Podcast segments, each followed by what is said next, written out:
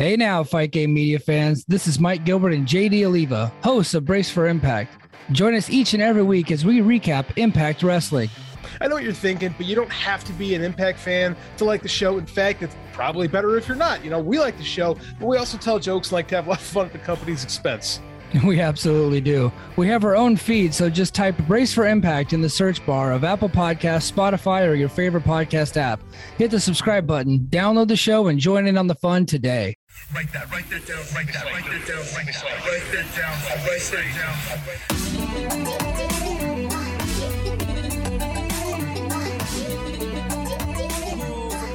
Write that down, write that. Yo, it's Justin Nipper, editor at FightGameMedia.com, writer at WrestlingObserver.com, and F4WOnline.com. Welcome back. On today's episode of Write That Down, Fumi and I talked about the history of cross promotional wrestling events in Japan. Wrestle Kingdom 16, night three from Yokohama last weekend, saw New Japan wrestlers take on wrestlers from Pro Wrestling Noah, which was a great example and a topical example of companies in Japan working together for the greater good of the wrestling business. This is what we go into today. Uh, before we finish today's episode, we also answered a question about Bobo Brazil in Japan. Um, thanks to Fight Game host John LaRocca for that one. And if you're not already subscribed to the Fight Game Media Network's free feed on Spotify or Apple or Downcast or Stitcher or wherever you get your podcasts, please do it to get your weekly fix of Fumi and myself, plus tons of other combat sports audio content. All right, that's enough. Let's get into today's show.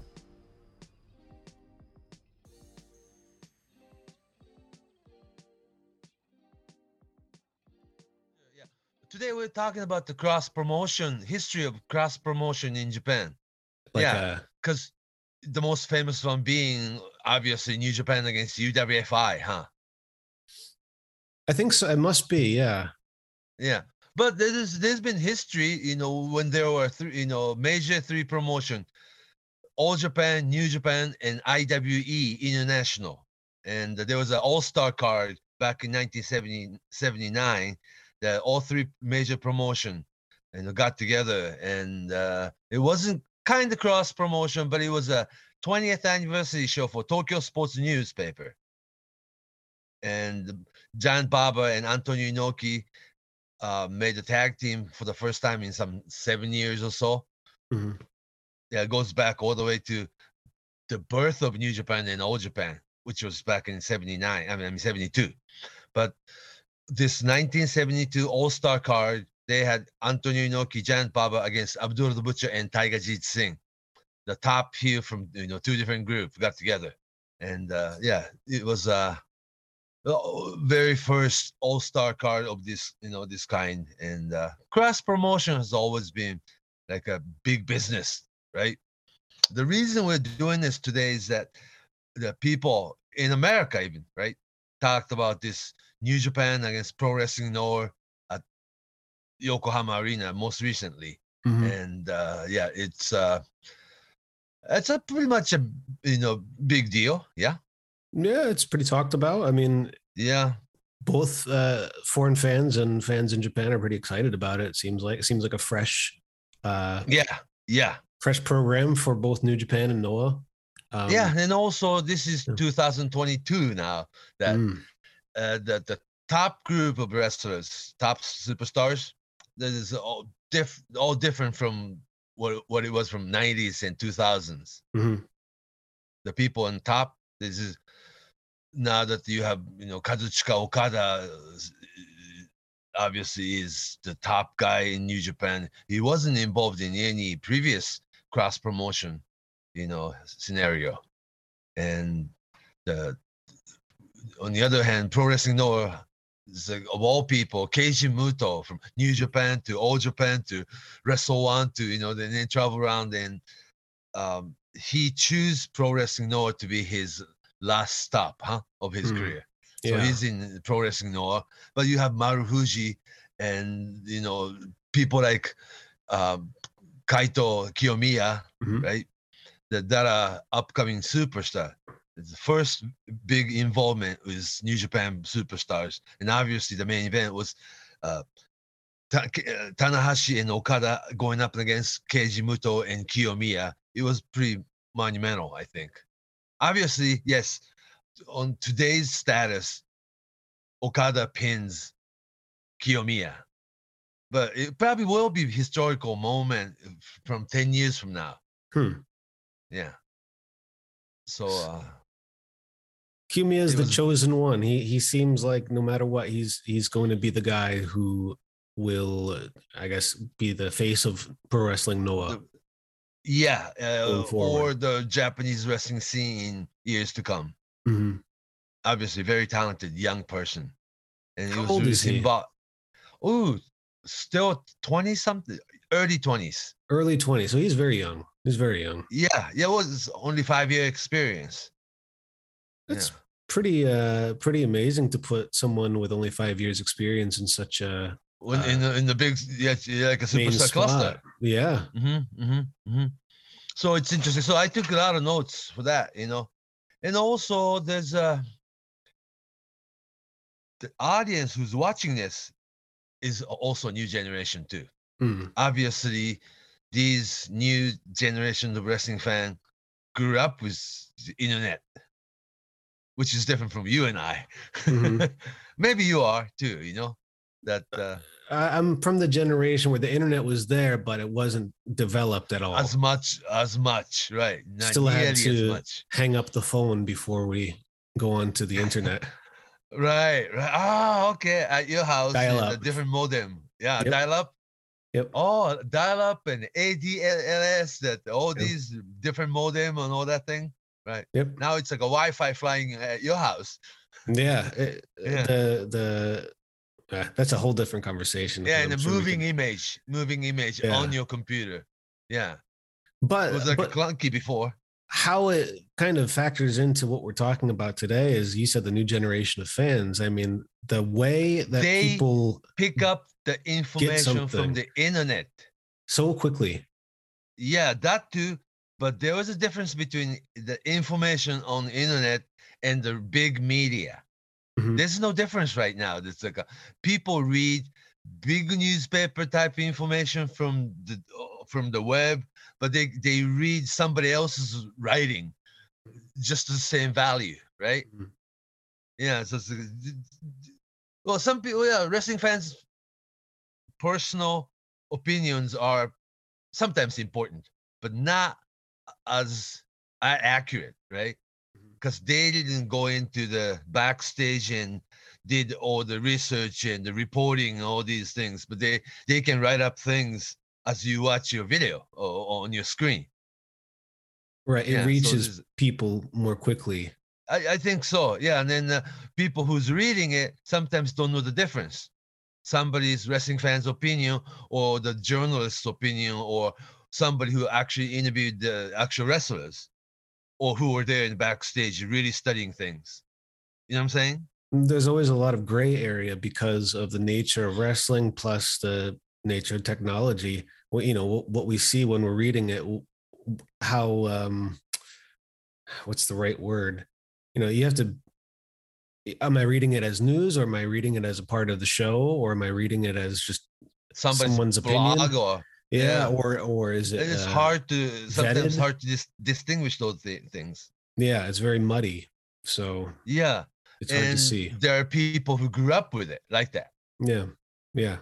Yeah, because sometimes you know, like a writing on the wall or some graffiti somewhere, or the media's news. There's a different in, in in the depth, right?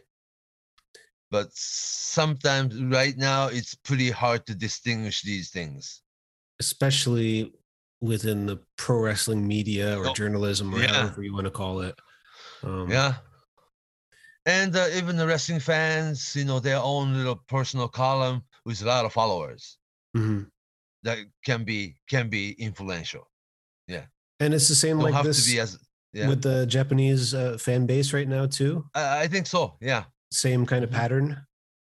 Yeah. oh, exact same pattern, Mhm. just different language, Yeah, but it's wrestling. Yeah. yeah, the same idea. Yes. So I read both Japanese and English, and it's like, wow, it's very similar. American Mm-hmm. fans, Japanese fans, The media is the same. I mean, media meaning that the internet media or the print media or the, the news source, a different source, but it all come up pretty much the same on your computer screen. Mm. Yeah. Yeah, it's up to The reason I'm saying kinda- is that, that there, there, there's been a mixed feeling about this cross, you know, cross promotion and how today's fan basically believe that the the mic, you know, wrestlers, you know, mic up, you know, thing, appeal Mhm. thing after the match is part of the show. But and uh, New Japan wrestlers, uh, Okada, anybody else uh, does a good mic mic work, right? Whereas people, uh, wrestlers from pro wrestling Noah, they don't do that that much. It's Mhm. different.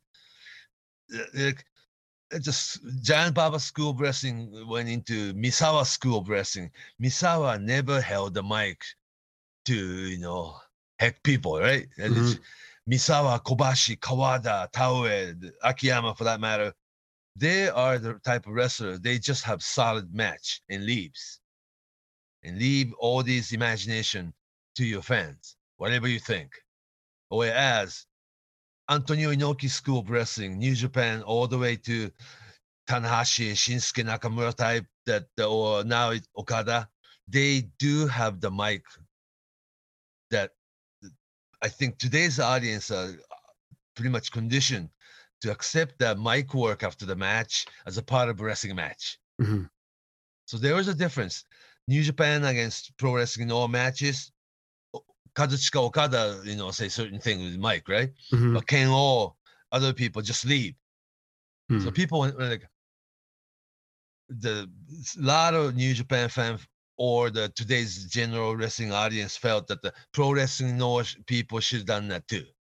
But but that, if you did that, that that's New Japan taste of professional wrestling. Mhm. Pro wrestling Noah people, I mean Misawa School of Wrestling, they just have a solid wrestling match and leave. You know what I'm no saying? nonsense, no um, Yeah, I'm not entertainment. each. Yeah, I mean, yeah, I'm not saying which is better, but Hmm. it's like wrestling fans been conditioned to have this mic work. Today's wrestling fan, no, Mhm. this mic work, you know, after the match as part of their angles or you know storyline to leading up to next big card and all these things. But it's the, the way they set up their storylines different. So there was like a style. I mean, cl- and the clashes of style right there too. Mhm. Yeah, so I thought it was interesting. different flavors in the product. Yeah, I think so. Yeah. what the fans expect. I, I remember, I think this is maybe a, a couple of years ago, but it was when Chris Jericho and Okada had a match, and something happened towards the end of the card where uh, Jericho attacked Okada, and Okada couldn't do his end of the match. Uh, you know, he, he says his three things, and you know that's what the crowd kind of expects too, as a part of the Okada match and the New Japan experience. Is not just the match, but Okada speaking on the mic. And I remember when Jericho attacked and they tried to do an angle where um, it's not like that they they pretended like he was injured and they couldn't do it. I remember hearing so many boos. I remember hearing people being really upset, and that was sort of new to, for me to hear because that's really a New Japan fan sort of thing. They they want just the they wrestling. expect certain form. They want the oh, not just wrestling, but the it, all the atmosphere has to be New Japan format or something. Mhm, mhm. Yeah. Like it's checking all the in- boxes in that in everything that's sense- supposed to happen on the show. sense, Okada against Jericho was cross promotion yeah, Yeah. in a way, in a way. in a way. Yeah, it's New Japan. Uh, Chris Jericho is not New Japan products. I Mhm, mean, he's a superstar from elsewhere. mhm. Therefore, he brings his taste of wrestling. Yeah. Yeah, yeah. Different format. So the people are educated or trained or conditioned to certain way, especially New Japan world. You they just expect everything to be like a New Japan format. Yeah, so then then they just feel uneasy about it, I guess. Yeah. yeah, because it's deviating, it's from the deviating from the standard. The standard is New Japan in their eyes, but now they're seeing something like Noah, which is actually with the new production value. it's on the same level, but it's also quite different. Yeah, and yeah. I, some people would say it's more uh, work. Japanese style, less international uh, uh, uh, No, pretty domestic. Yeah, yeah, yeah. I think and so. um, a lot of stars from 20 years ago compared with New Japan. yeah, but yeah, and also pro wrestling now raised their own like the group of this, this, this a whole roster of new new wrestlers like a That's right. Kongo and yeah. They have their Red core and- young guys. Mm-hmm, Kiyomiya, who we talked about, Shiozaki and Kenoh. Yeah. and um, Kenoh and- his unit. They didn't even they used didn't call it unit or faction. It was Gundan, you know, like uh, when Choshu had his faction, mhm, like a Choshu Gun or Ishin Gun, like it was like uh, they believed it. It wasn't part of New Japan. Choshu formed his own group. mhm. Excuse me. And, and we even saw that when they came to the Tokyo Dome to uh, before the the Yokohama show, where the main pro wrestling Noah roster came in the black and green colors, whereas Kongo separate, clearly separate from the rest in red, Red, yeah, top and bottom. bright right. red. But the Kenoh did most of the mic work. Yeah, and it's he's great. He's Yeah. he's he's a good talker, good speaker. Yeah, and uh, very passionate about you know what he says. Mhm. And, yeah, hope that, that he was introduced to wider, you know, bigger audience this time. Yeah, I think so. It's hard to gauge um, how many over here are watching, and you know, it's it's what it is. Pro Wrestling Noah, and and this show in particular, you know, it's it's um it's still a niche product at the end of the day, and there's so much Right. going on. There's also so much in the states going on right now with not just WWE and AEW, but uh, everything else. There's there's tons of uh, Impact, ROH, Impact, yeah. NWA. mhm. Yeah, yeah, Mhm. I understand that. I'm hoping So- that these group will have bigger audience. Yeah, because AEW is popular because lot of the fans were kind of tired of like WWE's being so dominant, right? Like almost monopoly. You know, always needed like rival promotion. You know, big enough, major enough company that to compete with WWE machine. Yeah. I think that's part of it. Yeah. Yeah, and now Impact. I think you know more people watching Impact, you Yeah. know, more so than six months ago, Mhm. Mhm. and people are anticipating that the ROH's comeback. What they're gonna do now because it's they expect to have something really different this time around. Huh? Well, to me, it seems like I think we'll see more of uh, a similar situation to what we see in Japan. We see that in the States, where we have companies getting along, co promoting, mixing their rosters, but uh, there's no. Um, there's no clear cut like battle or takeover. There's more, uh, you know, companies working with each other and helping to support the wrestlers, helping to support uh, their own shows and doing more talent exchanges. We see that more and more since last year. I think Okay. we'll see that more here. You know, Impact working with AEW or Impact and New Japan uh, uh, trading uh, uh, talent for certain shows, or you know, uh, it, it- we just uh, saw some news about uh, Mickie James from Impact. She's a Right. Working Royal Rumble. yeah, and they said they even said Impact on the on the broadcast, which is kind of out so of character. recognizing for- that they exist. yeah, out of character for WWE. So uh, I think that might be the the layout will start to look more open and less less um what is it less WWE centric going forward. And I think it'll kind of be it'll look similar to what the scene and uh, New ecology Japan. of Japanese pro wrestling scene looks like right now. Yeah, Oh yeah, because New Japan's so much bigger than everybody else. It's true, but with the Yeah. pandemic and everything, they, you know, Oh, the international uh, leverage they've had, they, there's no uh, chance to to use that. They, it has to become more domestic. That's why we only see a handful of uh, foreign talent in New Japan shows these days. I mean, they're and they're the important players. You know what I mean? Oh, they're not just it is not going to change anytime soon. Right, right. Like, like we always say, wrestling is not completely, you know, independent from what's happening in the real world. right. Yeah, we're living in a in a COVID pandemic. All right, let's yeah, then let's have a regular show now. yeah, let's get into it. Uh, uh, then cut the video apart. Right. Is that okay? Yeah, I'll, I'll, I'll cut it. Yeah. Yeah, can you edit that edit that into like a uh like a one minute? You know, I don't want to see myself l- m- m- any longer than a minute or a minute and a minute and a half. Yeah. I'll make a short uh, clip. Yeah. Did I um, say anything good? Yeah, it was good. It's interesting and it's topical too. Um, Yeah. Right. Well, so let's start. Okay, we, can start the show now. yeah, yeah. It's already it's still recording, so we can just. do Oh, it. okay. So uh, I'm gonna actually I have to do an, an introduction. Introduction. Let's do it. so um, okay, are you ready? Yeah.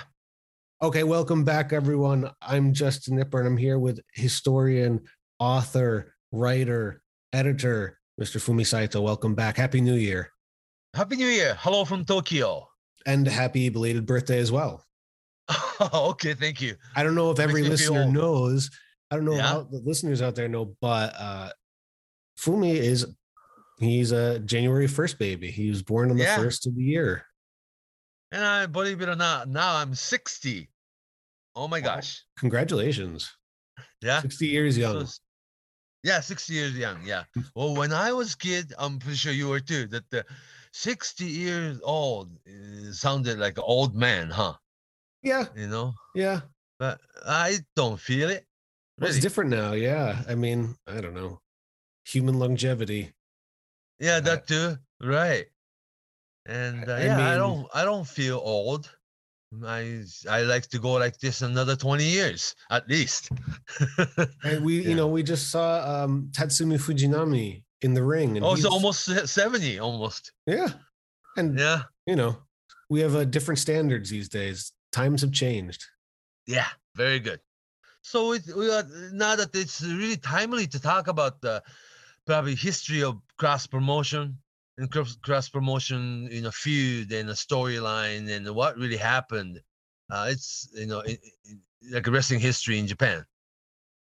And uh, yeah, that that's it's really timing. And also, you and I talked about it a little bit in preview that uh, the the mentality or mindset of today's the internet oriented wrestling audience versus you know old fashioned wrestling fans that thinking that is what they you know today's fan have not experienced is that it's kind of like a um uh not speculating but the old fashioned wrestling fan had a lot more limited information right Right. because the way they got the information, it wasn't it was before the internet.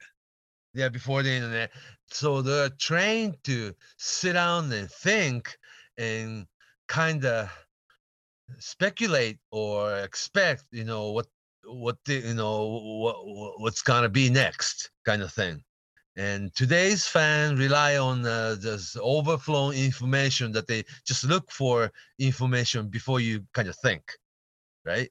And uh i'm talking about uh january 8th New Japan against All Japan, uh, the the Yokohama Arena Pro- card. Pro Wrestling uh, Noah, you mean? Oh, I'm sorry. Did I, what did I say? All Japan.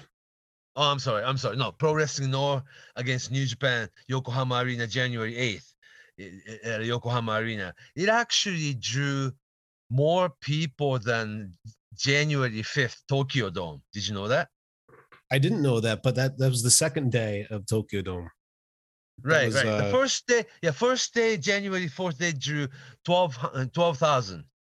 hmm And next day, January 5th, Tokyo Dome, they drew 6,379 people, 6,379 people.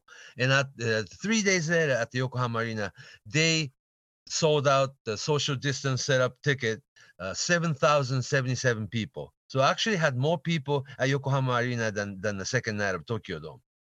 That's very interesting. Isn't it though?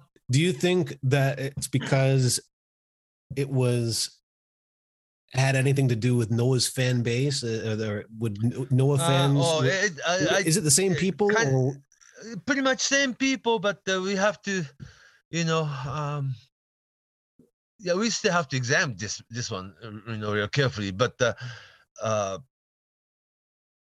I think this wrestling, uh, okay. Obviously, though, January fourth and fifth, Tokyo Dome, they had a title that the title meaning that the name of the event was Wrestle Kingdom 16, right? Mhm. They had named this Yokohama Arena show also Wrestle Kingdom 16. That's so right. they're treating these three shows as Wrestle Kingdom 16. even though it that- wasn't at Tokyo Dome, or not even, it right, wasn't and even Tokyo. also, yeah, but it was like to make sure that the people know it is New Japan show instead of cross promotion, co-promoted show. Right.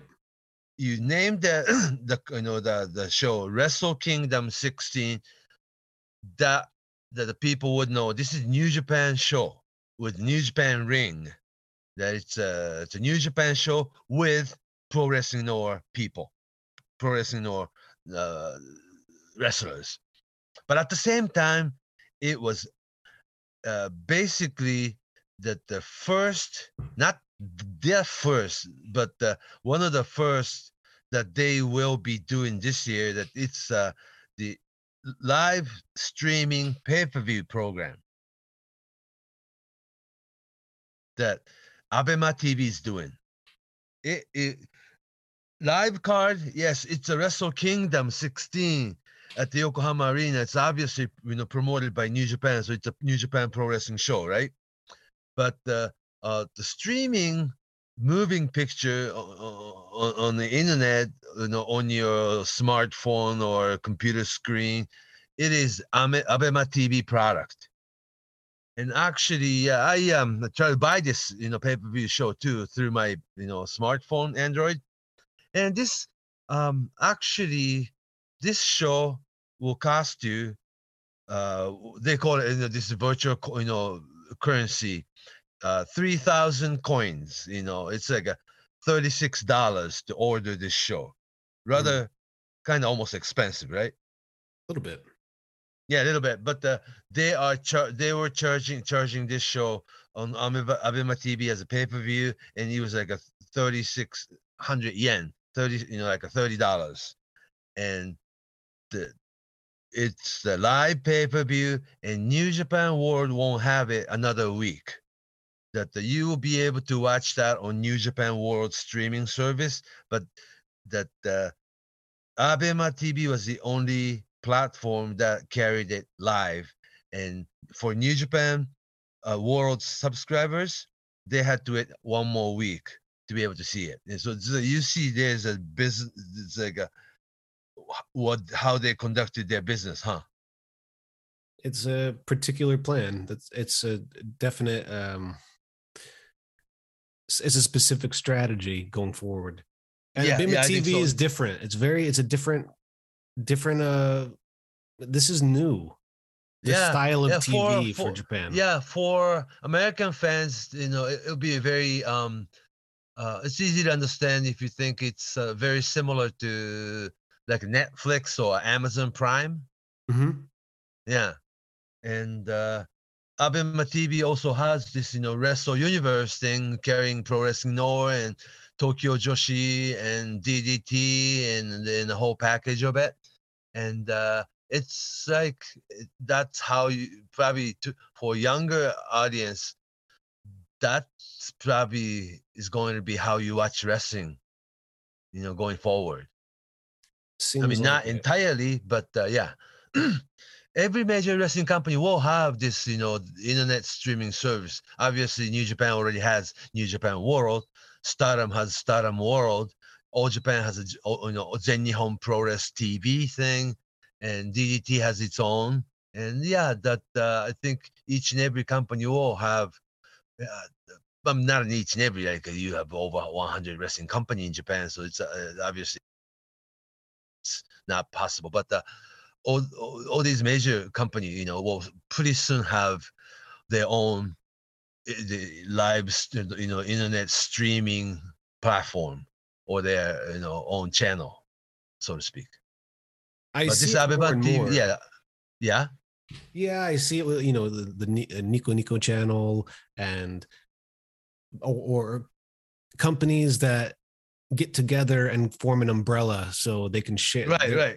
There's a few But it has to have, one- yeah. Um, it is uh, what we are saying. It's not just about technology, but this is becoming a new business model. Now, now with pandemic, that uh, each and every company obviously have less shows, less people in there, and uh, therefore less venue, you know, revenue and, uh, live gates in, in old-fashioned term, and uh, you will be able to make money through this streaming service. And some of these you know wrestling you know platform you know it's like a monthly fee uh, for subscriber. Sometimes for the big shows much like your you know old fashioned now but it's pay per view you have to pay for it for the each programs. And a lot of these you know wrestling platforms is only about ten dollars a month now but obviously business model has changed or changing with this uh Abema TV pay-per-view dynamic that uh maybe just maybe people have to get used to what the ordering New Japan against no pro wrestling Noah this is a very special show and it will cost cost you thirty dollars to watch it you know live. And uh, wow it wasn't you it's not like you take just paying ten dollars for each month and you can watch you know as much as you want all night long but this was the time you have to pay for one particular program it's a business a new business model yeah So you see more of this style going forward. These kind of special live events. um the you can watch in basically what we have to yeah basically what we have to understand first is uh, every business you have to have win-win situation right Mhm.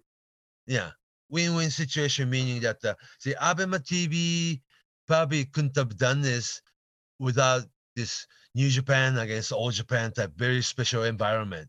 Then you know you you can you know produce this show as something real special. Therefore, it's uh, it, it will be thirty dollars for you.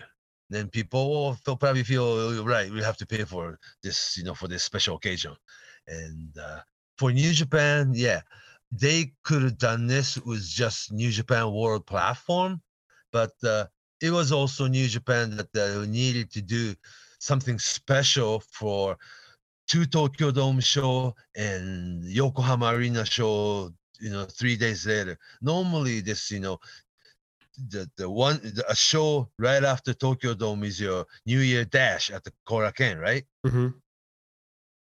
like you're introducing the whole new you know like a season premiere with new storyline and prologue of new guys coming in or new storyline or new angles and such but this time it was big big building like yokohama arena that what they're gonna do you know you got to do something special and also um with pandemic yes new japan ran less shows in uh, last uh, not just last year but 2020 and 2021 they had less shows and less people with social distancing.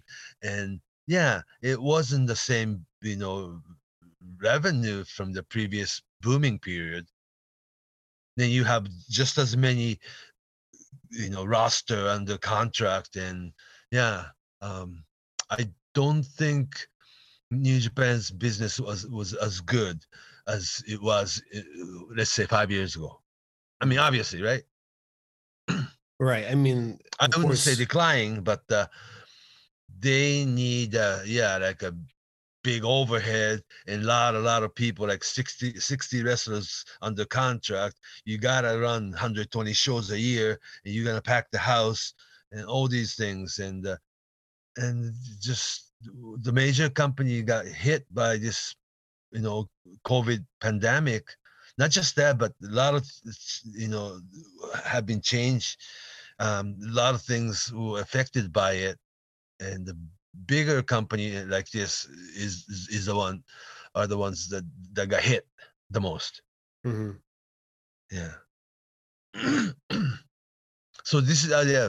To get back to this, you know, business model thing that the pay per view live streaming thing uh, probably will be the new business model.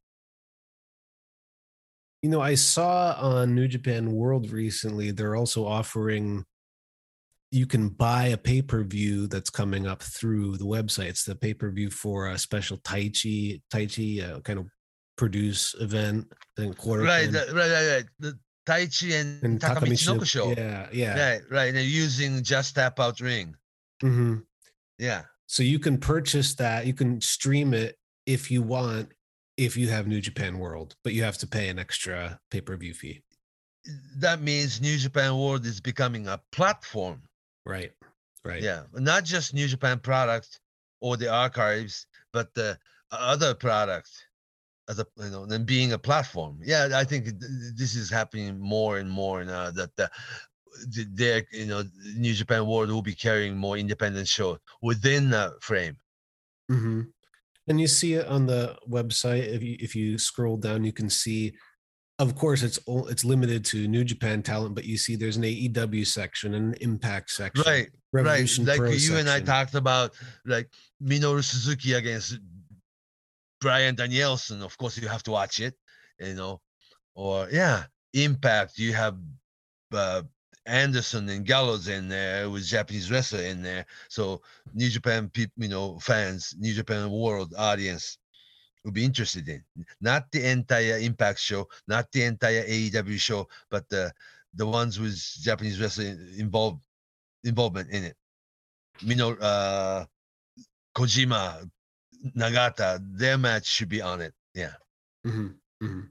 So we're seeing more From of that um that sort of uh crossover type of And then you understand that you know there is a friendly relationship between AEW and New Japan, AEW and the Impact, uh, ROH for that matter, and they have their own American, the, not the, not quite company, but the American territory in New Japan strong. New Japan, you know, program with all LA Dojo American wrestlers in it. Mhm. Mhm. Yeah, they're just they're gonna do a show next month in uh uh, near me, near in uh, Hollywood, California. Right, and the English commentary, New Japan Strong, i- i- is uh, will be on New Japan World. At the same time, New Japan uh, Strong show will be in Japanese with Tanahashi, com- you know, with uh, Tanahashi doing Japanese commentary for domestic use too. Now, Mhm. And um, Yeah. since Kevin Kelly is going to be in Japan for the next few cards to do English commentary on, New Japan Strong is going to use uh, ROH's Ian Riccaboni. He's going to do commentary this weekend in Seattle for their New Japan Strong taping, and he'll Right, filling in it'll be until very so uh, it'll be very interesting. Not just the content and who's on the card, but how they handle their business and business relationships. It's all for the good, and like we said, the business has to be win-win situation for both, you know, both party involved. Yeah it's definitely something we have to keep an eye on because it's uh a it's not an immediate uh, plan it's something that has to happen over time Mm. The But, relationships with but the have little to- by little, evidently, yeah. so yeah it's hard to see where we'll be at the end of the year you know at the beginning of 2022 it's you know what can i yeah, say and then the thing is, the common goal is survival. You know, yeah. right right Yeah. and, and sometimes the crossover theme uh, you know that's brought into brought into what we're talking about today is that idea of survival through cross promotion Yeah, because uh, what's uh, what's so different from years back? I'm talking about 1995, the most famous cross promotion in Japanese wrestling history. That has to be New Japan against UWFI, right? Keiji Muto against Nobuhiko Takada, like a real top against top, and obviously Muto won the thing, and that the relationship lasted about a year. But with that environment, in, in 1995 into 1996. At the end of 1996, UWFI ended up going out of business. Remember? Right. Yeah. So it was like a su- survive survival in the real way, you know. Yeah, they, the- those shows were sixty thousand plus people at Tokyo Dome twice a year. But one year later, UWFI went out of business for real. Pretty amazing. But the reason UWF International decided to do the business with New Japan back in 1995 was that their business were declining. Mm-hmm. Therefore, they came to New, New Japan for this big extravaganza, and it revived a little. But one year later, they were out of you know out of the business for real. The same way with New Japan and WAR Tenryu's company.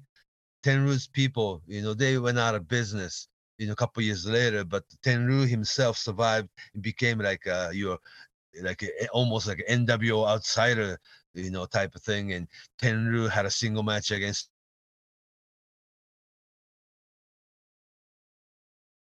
Shinoki, single match again against talent. And Tenryu was like your outsider, big superstar that the, he was able to have single important single match against every single New Japan top star on the big card that's how they survived.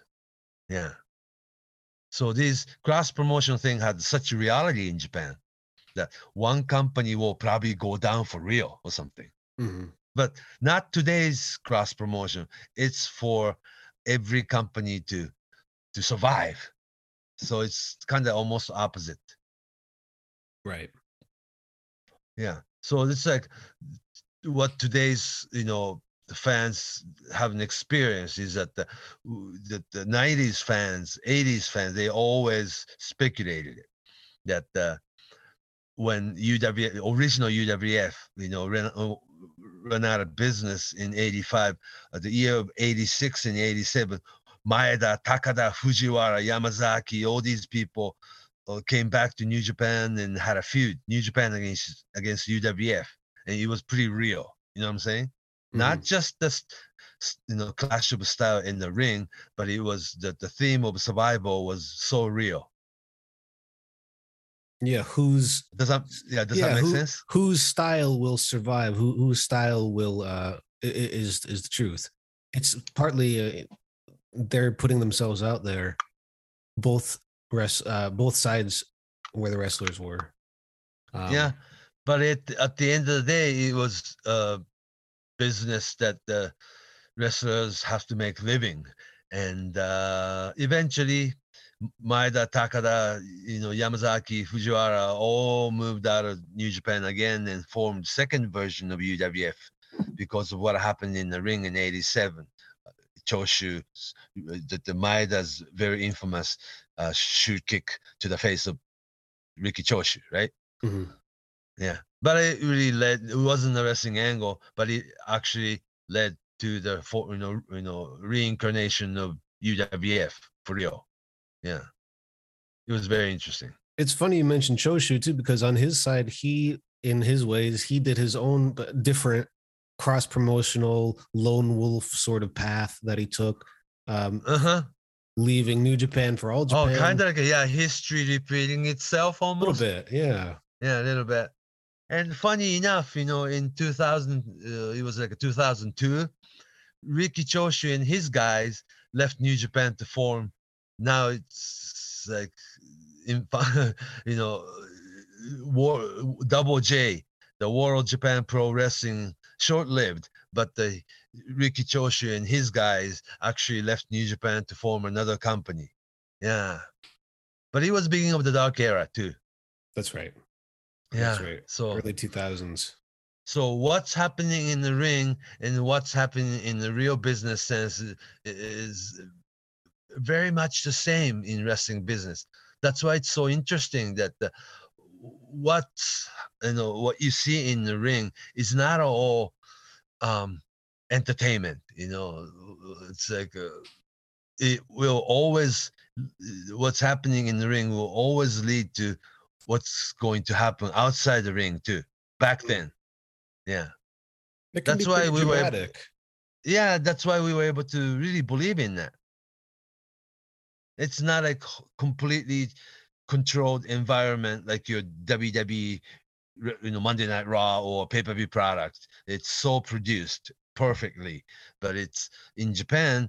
i- i- It's more like a rare and and and meaning that the what's happening in in the ring will pretty much determine what's going to happen outside the ring too because historically japanese wrestlers leave you know one company and form a new company and uh, for real and if their new business new company doesn't make it it doesn't you know it doesn't last then they will probably come back to the old company as outsiders and that's so much reality in it in it does that make sense Yeah, it it makes sense, and it's also uh, it mirrors it mirrors like you said, it mirrors the business, it mirrors what's happening, and it mirror it uh it always happens to integrate itself into what's going on yeah at the time, no Yeah. matter what, and in different ways. Yeah, so if you go back and kind of study the history, it's like, wow, is that what's going to happen? Like I said, there was a split between New uh, All Japan and Pro Wrestling Noah, right? Mm-hmm. And in 2000, in 2001, at, oh, the same year, 2000, then Hashimoto and his guys actually, for real, left New Japan to form Zero One. Mm-hmm. And following year, Keiji Muto left New Japan uh, to join All Japan for real. And it's like, oh wow, it's- not wrestling angle. They really left the company to join another company, and uh, it's nothing to do with your wrestling storyline, but it really happened. There's But the something very re- organic about everything that happens. Isn't that th- yeah organic? Right, right. It's not planned. So- it's not micromanaged. It's it organically unfolds. Yeah, so it's not really produced like your storylines, you know. Mhm. Yeah. And this time that uh, New Japan and Pro Wrestling Noah thing is not like that. It's completely different 20 years later that uh, this is more of a new business model. And Yokohama Arena wasn't the only time New Japan and all, that the Pro Wrestling Noah will have this cross promotion match. Interestingly enough, though, see, did, did you and I talk about this? There's a poster, right? When they announced the Yokohama Arena card, Mhm. there's a poster. s- poster. yeah, six wrestlers facing each other, and way back uh, in the third, you know, that the two wrestlers facing each other in that photo poster is Shingo Takagi and, Katsu, and Katsuhiko Nakajima facing, right? Mhm. In the middle, Keiji Muto and Hiroshi Tanahashi facing, in, in, in, in the front, Kazuchika Okada and Kaito Kiyomiya facing. These six, so you obviously realize that these six wrestlers are the most important uh, that the individuals in in this big big eh, that the cross promotion encounter. Yet none of these single match happened this time, Right. right? Tag team not previews. one. It is preview. Yeah, it's like you have you had this um, nine official lineup with two dark matches, so it's eleven matches, right? Mhm. there that s- I counted 56 wrestlers involved. 56. Wow. It's the it's a big card. Big card. Then you had the tag team match, 10 man tag team match, tag team match, and you got a one, two, three, four, five more tag team match, and six man tag team match, and second match of the night was another 10 man tag team match, right? And so it, it's all showcasing each other's talent and and uh, showcasing uh, new chemistry of it, so to speak. It's definitely it definitely feels fresh and it seems interesting and it seems like uh there's at least uh maybe a year's worth of programs out of it. Oh yeah, maybe longer. Yeah, Yeah. and uh, you cannot really give you the conclusion right away, obviously, you know. but uh, if you see this, you know, for instance, this um, the, the first match of the night was 10 man tag team match, right? The Ishii and Hiroki Goto and Yoshihashi and Master Wato and Taguchi going against Harada, Ohara, the Inaba and Inamura, Okada. less familiar guys from pro wrestling Noah for the, for, for the New Japan fans. But obviously, if you watch this 10 man tag team, and the video clip will be like the, the like a mo- montage of single match encounters Mhm. in the ring. Yeah. And also the, the why it was showcased well was that, you know, somebody like Marufuji would be winning with his finishing um Shiranui. Right? Uh, yeah, somebody like Shiozaki would be using his Gowan lariat to beat New Japan guys. Obviously, it was a uh, Shiozaki uh, and the Masa Kitamiya against EVIL and Dick Togo. You know that obviously Shiozaki will be giving this Gowan lariat to Dick Togo and pin him, but you are using your signature move. And uh, for 10 man, another you know 10 man tag team situation, Shingo Takagi, the Naito, the Sanada, the Hiromu Takahashi, the Bushi, the five guys with cer- certain uh, faction or unit, we should say, and going up against Katsuhiko uh, Nakajima, the Kengo, the Soya, the Tadasuke, the uh, that uh, what's his the mask guy's name? That uh, Aleja, anyhow, that uh, obviously Shingo Takagi is using Last of Dragon finish onto this mask guy to showcase that's his finish.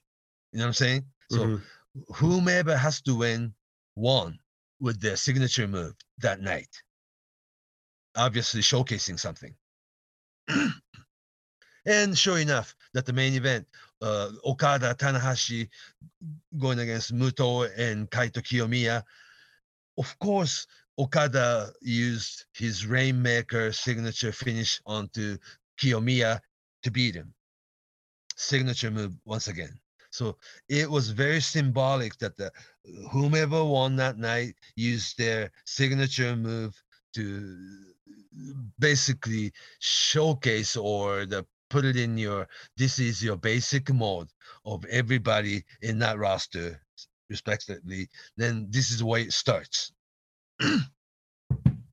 and okada did the good mic work uh, you know after the after the match that uh, well kiyomiya was crying in the ring for real right? And uh don't be you know don't be crying that uh, this is no big deal that uh, just leave just leave. And then muto walks walks and grabs kaito and then welcome him back you know back to the dressing room. Very symbolic. But it's not the end of the story it's only beginning type of you know that was like a end of this episode like a episode one of season one. Does that make sense? Yeah, and you get to see the three generations because oh in there? the the oh so young. yeah the modern generation whatever it may Yeah. become he represents that and you have okada representing the present you have muto representing everything everything that came before it whether it's new Mhm, japan all mhm. japan and now noah Right, right, right. But it's all you know superstars from you know I mean obviously different generations, but it's a main event superstar in Mhm, that ring. mhm. And it wasn't even the title match, but Okada brought his IWGP Championship belt, and Tanahashi brought his IWGP US Heavyweight title, and holding the belt in that ring, in the middle of the ring, as the show goes goes to the end. So when you look these, you know, the the the, the moving image very carefully, it is already shown where they're going. that's the storytelling style. Everything everything's laid out. No no promo is necessary. Not really. Right. right, you there. have to be, as a wrestling fan, you have to be educated enough or the careful or, or observing enough that the, what they're doing in the ring, non-verbally, you have to be able to tell what they're doing. Not Mhm. with mic mic work or, work, obviously. The mic is part of the storyline or a big angle, but the, what they do non-verbally is just as important or even more important than what they say uh, with microphone. Does that make sense? Mm, it, it Yeah.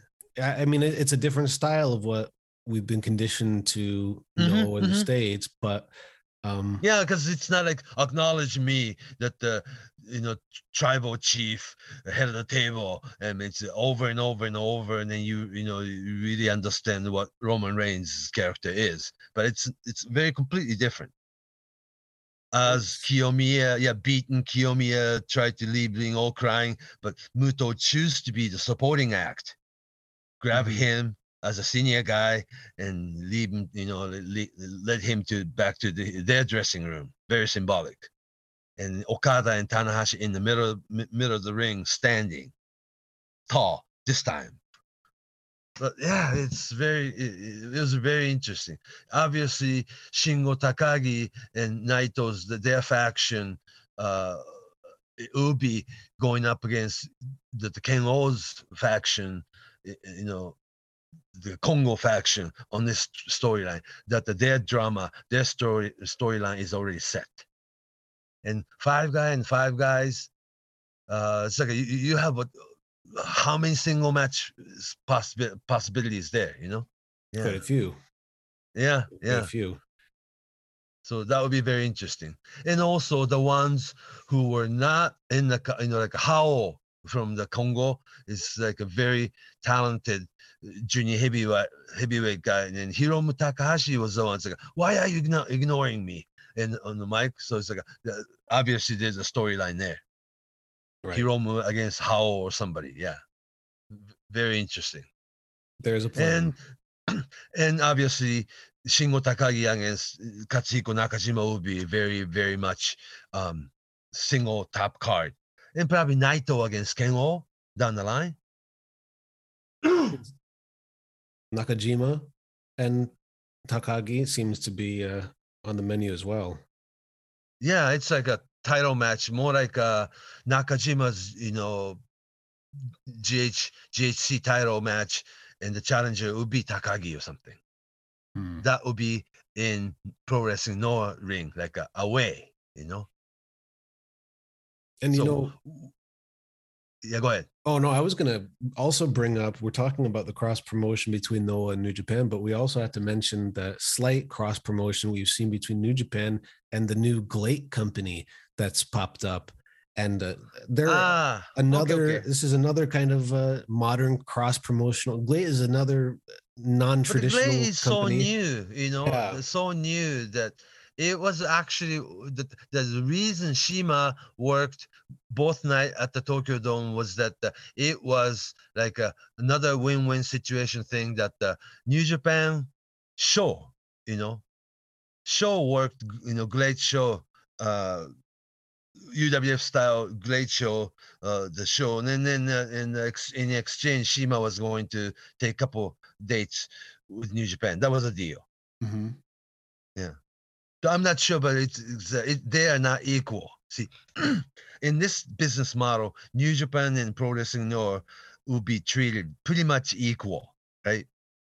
But it was, uh, I guess, for New Japan that the doing little business with GLEAT, GLEAT and Se- CIMA was that it was like a more of a helping hand, you know. Show will be working your show in exchange. CIMA will be, you know, working New Japan for a couple dates.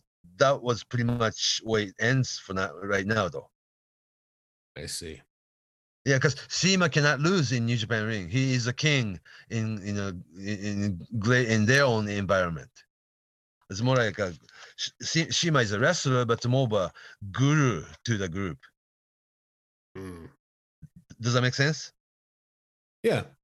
Again, Yeah. he's another outsider who just uh, goes wherever the wind takes him. He goes from promotion to promotion. He goes uh, kind of unorthodox way, but again, But the, but CIMA is not just individual now, but he he's got a whole crew of people underneath now.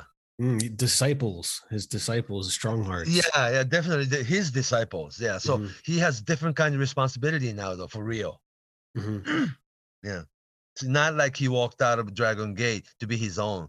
He has his, i mean, whole new generation of disciples underneath him. So the the the, the circumstances has changed a little bit.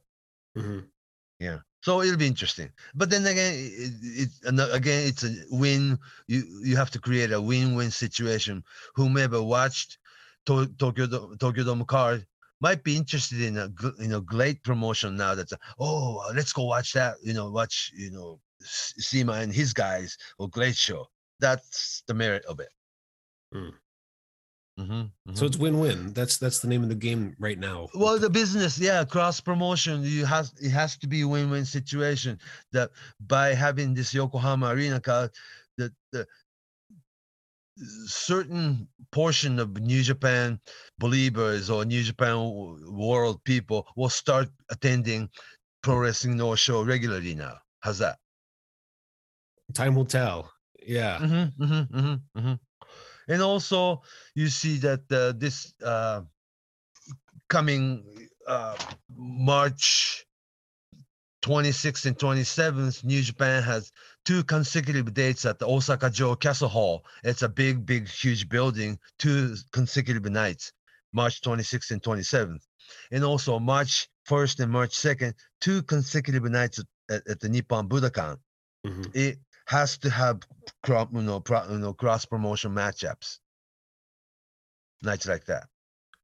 S- yeah same thing could be said about stardom's two consecutive nights at the sumo palace in march 26th and 27th it's in- interesting enough.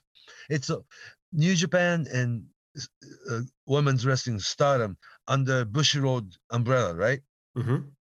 they're both having two consecutive nights, March 26th, 27th, one in Tokyo, one in Osaka. They're so dominant, right? Mm. It's But pretty the- what- amazing. Yeah, I mean, and even I think it was maybe last year they did their Mhm. big uh, Budokan show, and they had cross promotion within the women's wrestling world in Japan. They had stars from the other top companies and guests show up and send in videos. So there's again an element of uh, regular cross promotion within pro wrestling. It, it might be lot, you know, I wouldn't say easier, but the that the business would be conducted a little bit more like in smooth, I should say. That Rossy Ogawa being the such dominant promoter producer in women's wrestling industry that Stardom has like a ninety percent of the whole, sh- you know, that the share of this women's wrestling industry, and other ten companies are rather small, right? Mhm. So they are sending their top talent to Stardom show, and, Mm. and yeah, so it's not really like equal in numbers or quality or quant and, and also quantities. Mhm. Yeah, so a lot easier for Stardom to con- conduct business that way. Mm. I mean, they're so popular, and very their popular. roster, yeah, and Stardom roster is so strong right now, even within it. You know, like five different factions: Queen's Quest, the Oedo Tai, the that the whatnot. Yeah. And they didn't even They're send their top stars to uh, Tokyo Dome this year. That's how strong the roster is. Right, oh, because that the Shuri didn't work, the Julia didn't work, and all that. But Mhm. you sent Iwatani like an icon wrestler, Mhm. and Ta- Tam Nakano is is what what they're selling right now, Mhm. and yeah, and the the I think it was for you and I, you know, we watch enough, you know, Stardom shows that uh, pretty much know what to expect. But still, New Japan World, the people, the audience at the Tokyo Dome that night, it could have been their first time experience with women's wrestling. You know what I'm saying? yeah, again, it's a, another cross promotional tactic. It's a it's win win. Uh, yeah, I think so because introducing your product because New Japan's, I mean, like a really loyal New Japan audience wouldn't go out of their way to go see another company, right? mhm. By but by having them on on the New Japan card, that's their chance to you know witness these wrestlers and uh, wow, they kind of like them. They, oh, let's go, let's start going and Stardom show too, and uh, therefore you have new audience. yeah, New Japan is Not a- becoming yeah. more of a platform itself. platform because it's so strong. Yeah, so strong. Then there will be more uh, big show oriented. You know, like a to- Tokyo Dome, Tokyo Dome, you have Yokohama Arena, you have Budokan shows, you have Sumo Palace show, five, six of them, and they run 50, believe it or not, 50 Korakuen show one year in one year period. 50 Korakuen shows though. So Yeah. to me, it looks like that Japanese scene is transforming into more of a pay per view, Streaming per view. streaming. uh, Mhm. that, that's one of the aims or one of the goals going forward because th- there's just not the ability to have regular live shows like like we used to have. Yeah, we have to ask COVID. you know? Yeah. But I mean, that was one of the big differences between the industries, I think, in, in the West and, and in Oh, Japan. Is pretty much that uh, this internet, you know, streaming pay per view, you know, w- would have been uh, new business models sooner or later. But this COVID situation certainly sped up the process, don't you think? it definitely changed things around it. It definitely, I think it affected New Japan. The, I mean, it's pretty obvious it affected New Japan the most, not just because the most they're- because they're the biggest. well, not just because they're the biggest, but also eh, you really got to look at it and you really got to see how much of an international product it had become.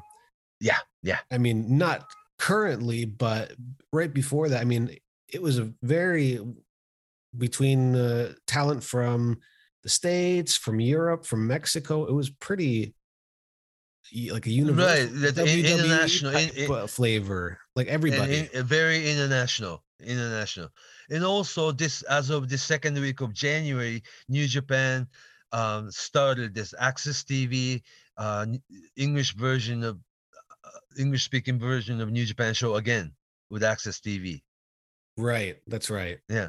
So some people are still television oriented and they may have you know broader audience or bigger audience with television still this day and age but it's like a twofold you know.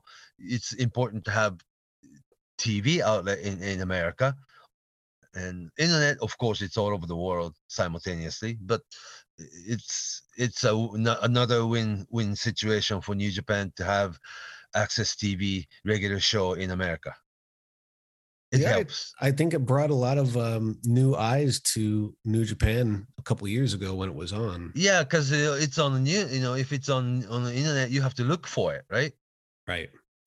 Yeah, so with with this cable TV, you know, some new audience might just run into that TV, and it might be in the middle of the night, but the TV does that, you know.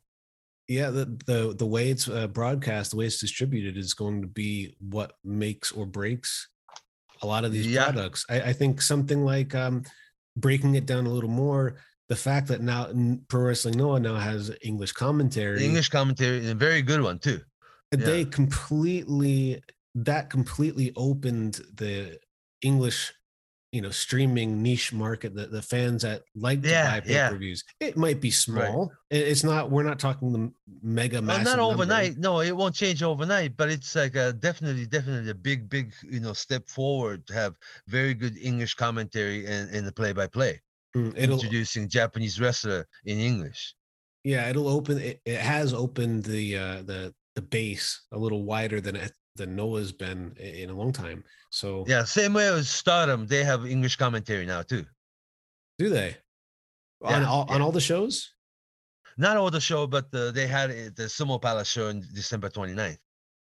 Yeah, and I think I would Stardom is quite a international product. I think a lot of their fan base is located overseas as well.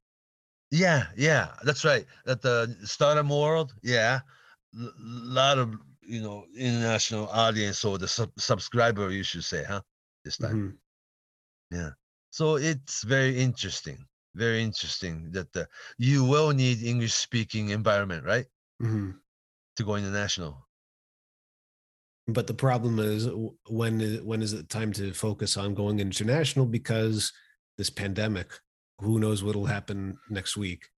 Well, knows, we you all know, have to live with it. Yeah. You and I have to live with it, you know. Yeah.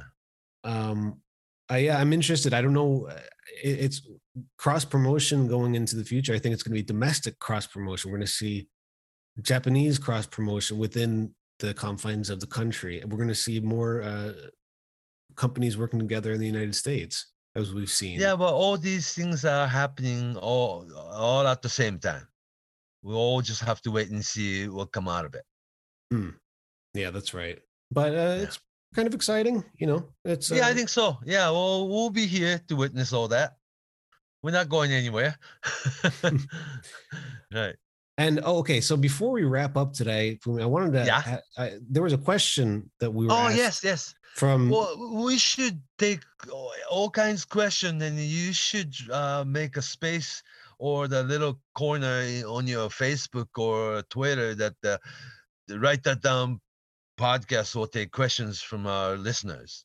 yeah, anytime if anybody has a question and wants to ask, you can you can post it or or just send us a message. But actually, yeah, there was one very uh, good question from the older fan, right? Yeah, from Fight Games, John I mean, to- he- this, thi- thi- this person has to be a little bit older than the younger audience. Well, just because we're talking about uh, older legendary Bobo wrestlers. Brazil, wasn't it? Bobo Brazil, yeah. Fight Games, John Okay. LaRocca asked, he wanted to know why Bobo Brazil, when he went to the, when he would travel to All Japan, he would be booked as a heel. When he generally Was a big baby face. Yeah, Yeah, over, yeah for big- over generations. huge actually- face. He was huge heel in Japan. hmm all, at all time. It's not why it was how it was booked. And Right. actually, it's not just nine, in the 70s. The very first trip for Bo- Bobo Brazil, legendary Bo- Bobo Brazil, was back in 1957. Young Bobo Brazil came here and challenged Rikidozan's international heavyweight title. And that's And- for JWA. JWA, Rikidozan's international heavyweight title, the origin of international heavyweight title is the, Rikidozan beat Lou Thesz in LA in, in 1957. Anyhow, that uh, the international heavyweight title, by the way, is a part of Triple Crown of All Japan Pro Wrestling today. Ooh, isn't that interesting? I mean, it's like a 50, 60 year old title, you know, and uh, history is real. Anyhow, the Bobo Brazil has always been booked as big heel from Am- America, who's Coco Butt. Coco Butt is a big, you know, headbutt from from the from the ceiling. He's so tall. I mean, so much taller than any Japanese wrestler, wrestlers at the time. And Giant Baba is the only one that is equal height and has a.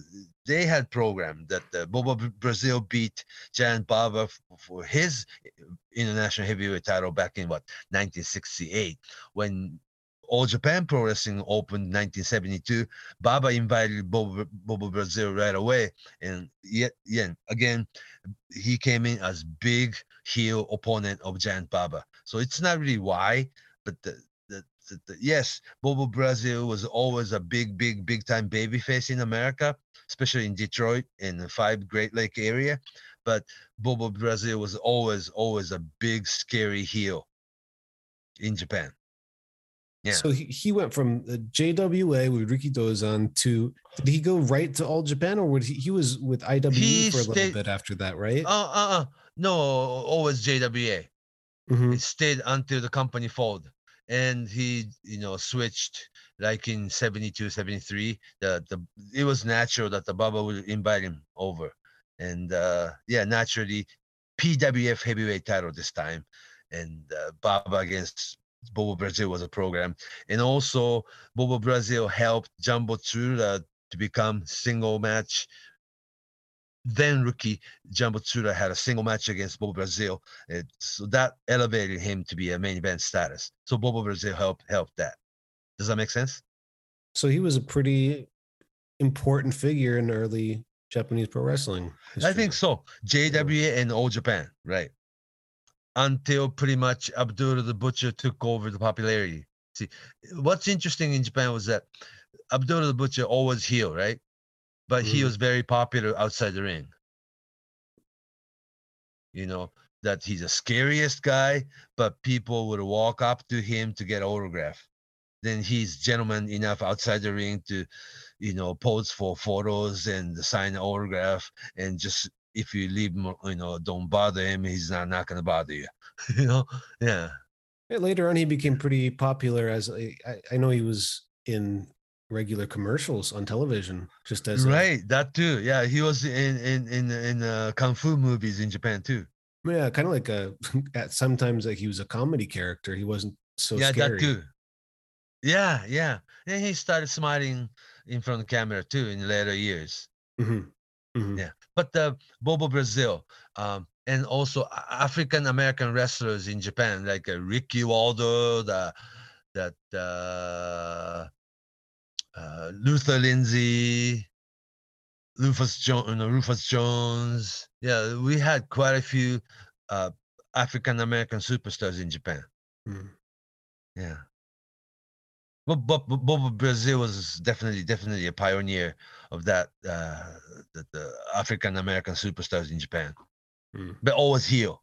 Always So- heel. It's yeah, it's not like why would Baba you know book him as a, as a heel. It's like he was always uh introduced as a big threat to Giant Baba or Jumbo Tsuruta, you know, or Rikidozan or Kintaro Oki for that matter. Yes. And It it's very sort of interesting. It sort of uh, harkens back to what we were talking about earlier in our conversation about i mean that the way this could happen the way this worked was because it was it wasn't on the internet the information wasn't distributed like it is today Yeah, and Uh, then also if if you remember, all every pretty much every single Japanese wrestler who came to America was automatic heel. mm-hmm. Mm-hmm. Yeah, even Giant Baba in in 90, early '60s in America, he was like a big, you know, Baba the Giant heel going up against Bruno Sammartino or something, right? Mm, outsider versus hometown team And also Baba working barefoot and doing chokes, and then just like, you got to work like a heel too. yeah, or martial even people arts like you know, very stereotype, huh? yeah Yeah. yeah but uh, most Japanese people did that. And the modern version was that was like a great muta or great kabuki, Kendo Nagasaki, Killer Khan. Well, Killer Khan mm, was portrayed as a Mong- Mongolian, but uh, you know, Kendo Nagasaki wouldn't have done that in Japan with this face paint and all that.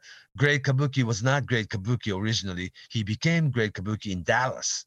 Mm, Great Muta never had the face painting before Great Muta. Keiji Muto was a strong baby, young, strong baby face. But in WCW ring, that's what they want him to do.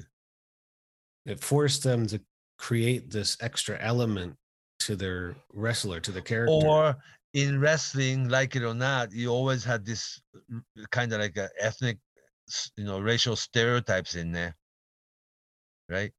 I mean, good and bad. That was part of it that was part of the formula that was part of you know at the end of the day you're trying to Yeah, get people you had excited you and know Germ- and- German Nazi character all the way to like up in the eighties. Mhm, You know, mhm. Yeah. oh even longer than that i, I think uh, even in the 2000s you could spot here and there your The evil Nazi character? russians or, no no not nazis because they the would have been what idea. eight, 80 years old by then. yeah yeah, or, or, or originally Fritz von Erich, King Mhm, of Dallas, was Nazi a German Nazi character in his heyday. mhm. Yeah, Mhm. Hans Schmidt, all these German wrestlers had to do that very stereotypical German character. Or like uh, you know Iron Sheik in 80s, you're Iranian. Yeah, that's like a very stereotypes are still there, but not not any longer these days. I mean, even wrestling, you have to be politically correct, right? Yeah, but the the difference is is that well, it's not even much of a difference. Is we were again we were talking about it before. Is that it always wrestling always mirrored what was going on, like you mentioned In the real world, in the early '80s. What was going on in the early '80s was the the Iran the Contra scandal, sure. and I mean, it was pretty. It was a Oh, hot the topic. Cold War, Cold War era. How many Russian heels you had there? Oh, of course, of course. none of them were. heels. None of them were real Russians, though. No, you know, no. Ivan Koloff, the Canadian. You know, Mhm. Nikolai Volkov was pretty real, but uh, He was yeah, Romanian. You had, though. yeah, yeah. So more real, but uh, you had so many Russian heels. You know that the Mi- Middle Eastern heels, Muslim heels, yeah, Japanese heels, Nazi heels, yeah. So it's good and bad, yeah. But, But it's it- you know it's in the good- past. good- it's in the past, yes. Yeah, with, we we don't really we don't see that anymore, and if we do, it's always a, a kind of response to what we saw in the past. But in yeah, general, but at the, yeah, but at the same time, you know that the generations of fans who grew up watching Great Muta in Japan want to go to America and do that too. It's more of a Mhm. ninja character than a stereotype Japanese. well, he took it. He made it his own. He made it very cool. Yeah, right. That's right. That's what I'm saying. Still, still pretty stereotype, but it's not like your, you know, political propaganda like you know, post-war Japanese heroes or anything like that. No, it's just the foundation of the character. But Yeah, stereotypical still though. Hmm. But uh, yeah, so now that the Kushida is doing, you know, for instance, NXT Kushida is nothing like your stereotype Japanese, but it's more like a Back to Future character. right, Yeah, he dressed up like Back to Back to the Future.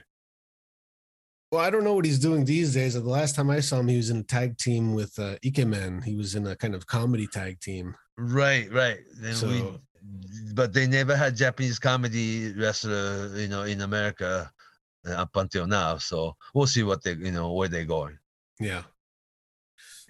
Well, uh, let's wrap it up right there. That's a lot of cross promotion talk okay. and good history Well, lesson towards we'll the be, end. We'll be doing a show once a week this year, right? Yeah. So Oh, yeah. Uh, yeah, and we'll we'll be taking a lot of questions, and uh, please send us questions. We'll be answering it. You know, Yeah. each and every episode. And if you have questions, from where can people find you? Uh, on Twitter, Fumihiko Dayo, F U M I H I K O D A Y O, Fumihiko Dayo on Twitter, or Facebook, Fumi Saito. And I'm on in, in Instagram too. Fumi Saito 2001 is my account. And I'm at Justin M. Knipper, K N I P P E R on Twitter. Uh, feel free to drop us messages, tweet us, ask questions. If you're on the Patreon, ask there. Um, anything. It doesn't have to be about Japanese pro wrestling either. It could be about anything. Right. Open field. So for Fumi, take it away. Until then, uh, so long from Tokyo.